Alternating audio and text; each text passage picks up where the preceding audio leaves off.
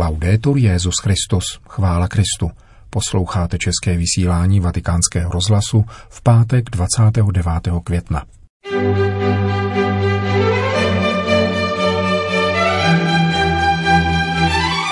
Vatikánská knihovna a archívy se od 1. června opět otevírají badatelům.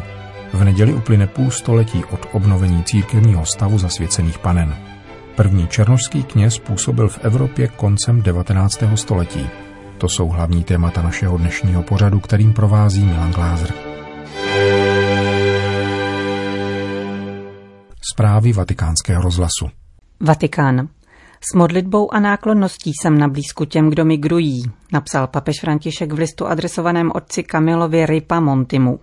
Tento italský jezuita stojí v čele italské pobočky Jesuit Refugee Service, mezinárodní organizace pro pomoc uprchlíkům vedené tovarištvem Ježíšovým.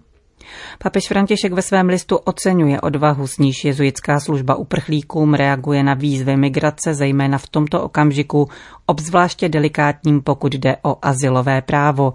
Protože, pokračuje papež, tisíce lidí prchá z válek pro následování a situací těžkých humanitárních krizí.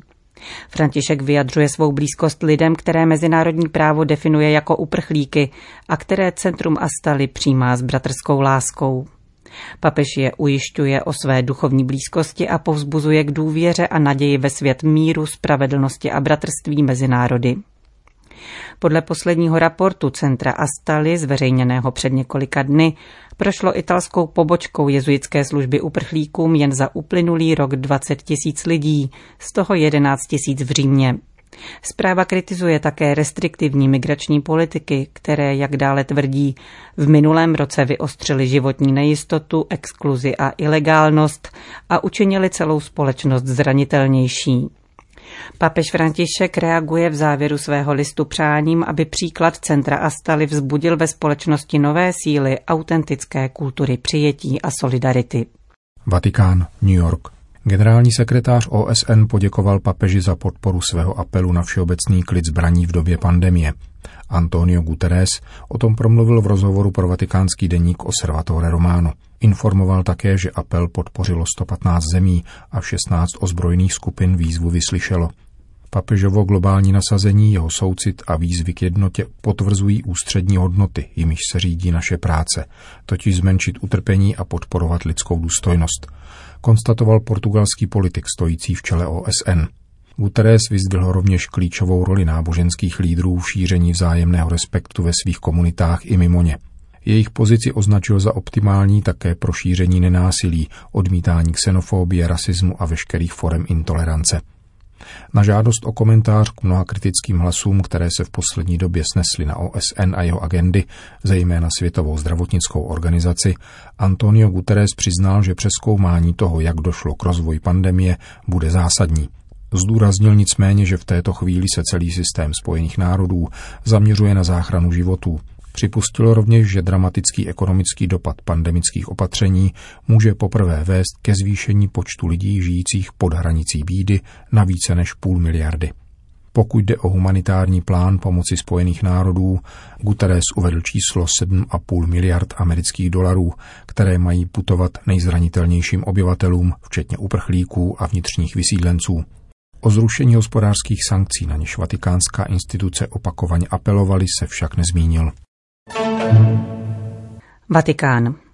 Po uzavření veškerých veřejných institucí kvůli prevenci před epidemickým šířením COVID-19 zahájí postupný návrat k normalitě také Vatikánská knihovna a archívy. Badatelé se budou muset předem objednávat po internetu a řídit se zvláštními sanitárními normami.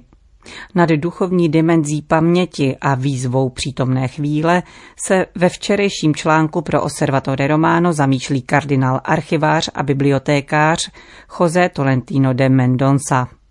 Úvaha nad pamětí jako zakládající dimenzí biblických náboženství ze široka uvozuje článek portugalského kardinála.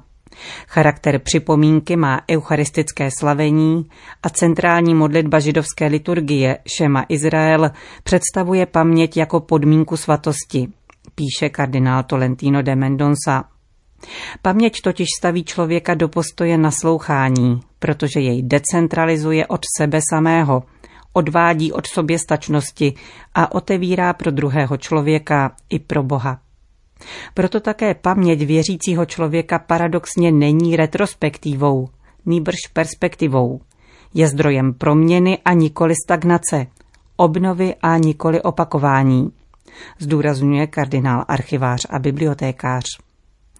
Připomíná pak nepředvídané uzavření vatikánských archivů a knihovny bezprostředně po studijním dni věnovaném nově zpřístupněným fondům z doby pontifikátu Pia 12.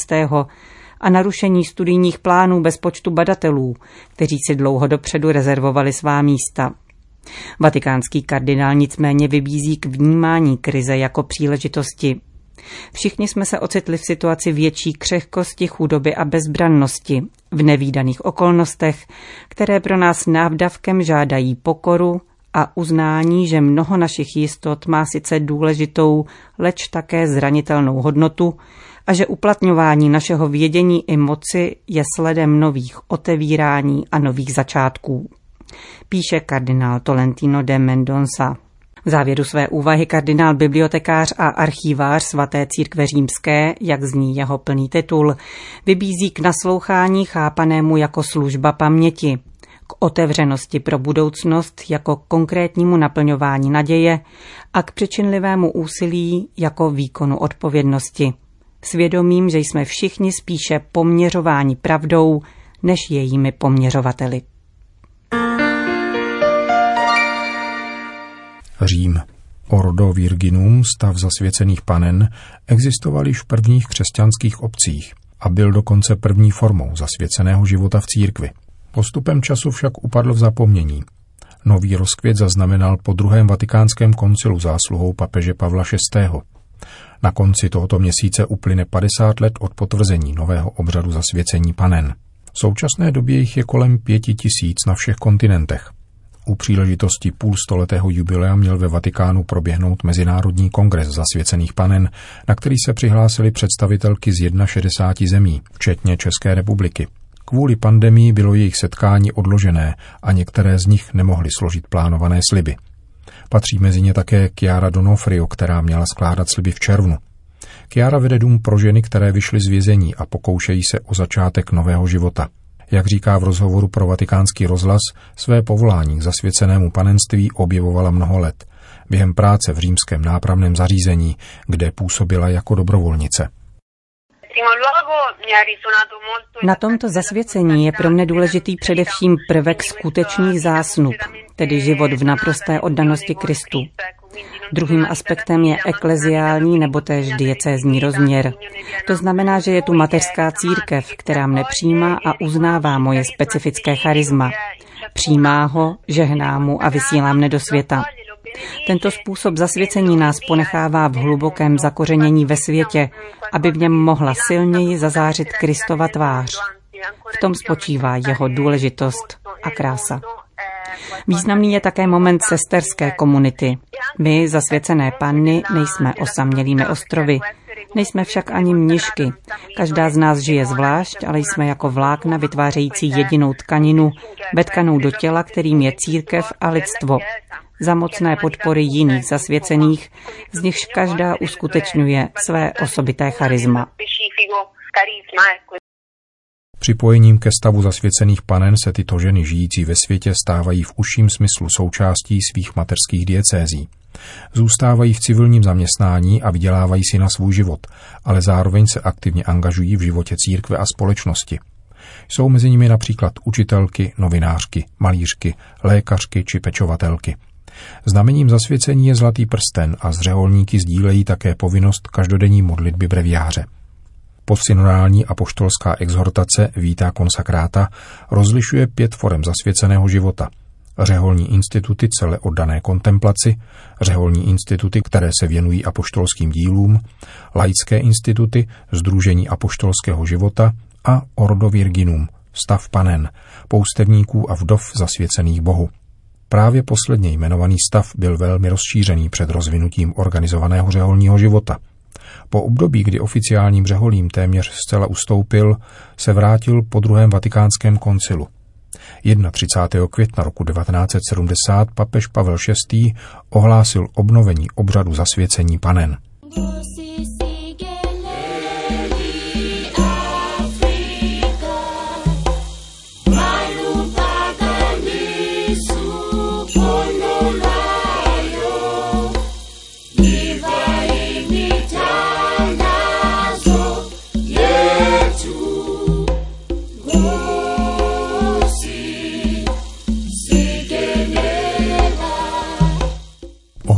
Veřejnost svým jazykovým umem, s nímž přecházel z jedné cizí řeči do druhé a současně děsil některé zbožné ženy, které ohromeně a nevěřícně přijímali Eucharistii z jeho černých rukou.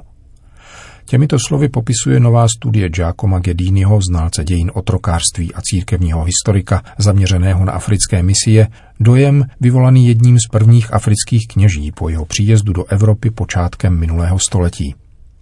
Studie, nazvaná z otroka misionářem mezi Afrikou a Evropou, život a spisy Daniela Sorura Farim Déna, si všiml vatikánský list Observatore Romano.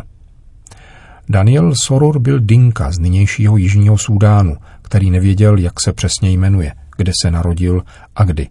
I když pravděpodobně to bylo kolem roku 1860. Pamatoval si pouze, že byl násilím odtržen od rodiny, což se mezi obyvatelstvem v povodí Nilu běžně dělo. A stal se otrokem arabského muslima, který mu dal jméno Sorur a odvezl si ho na sever do sudánského Kordofánu.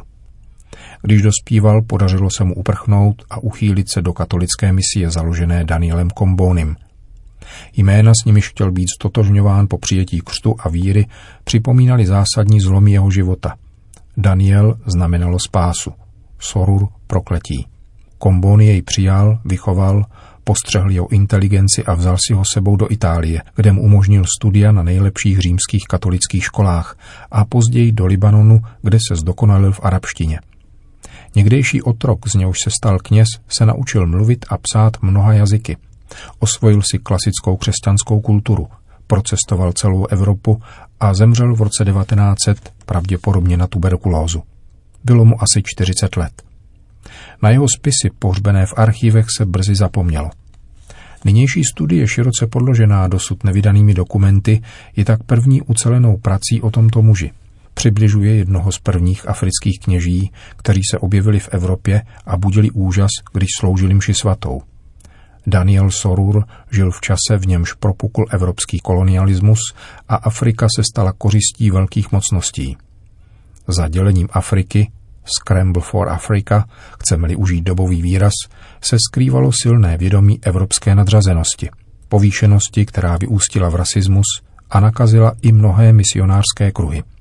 Z předmluvy ke studii vysvítá autorovo překvapení nad značně pohodlivými odsudky, dnes nepředstavitelnými, které o Afričanech vyslovili rovněž četní Kombonyho misionáři.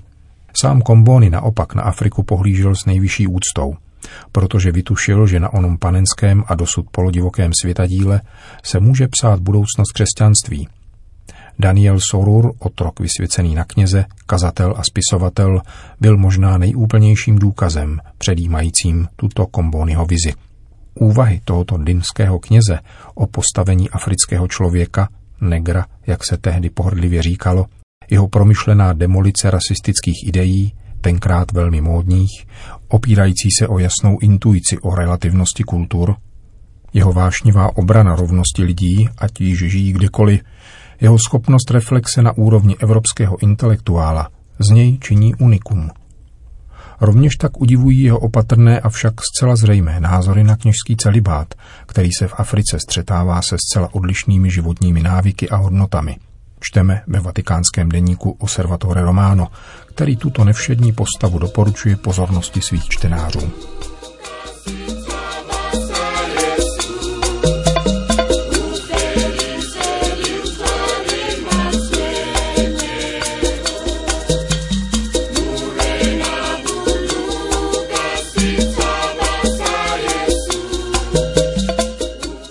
České vysílání vatikánského zlasu. Chvála Kristu. Laudetur Jezus Christus.